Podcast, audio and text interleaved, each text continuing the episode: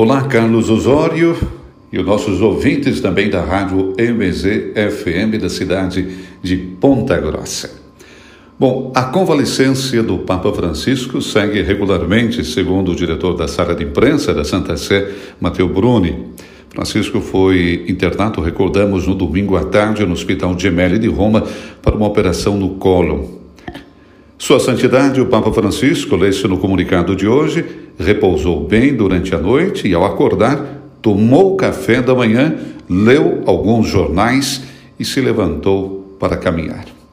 O período pós-operatório é regular. Os exames de controle de rotina são bons, acrescentou ainda Matteo Bruni, com base nas indicações dos médicos que cuidam do pontífice.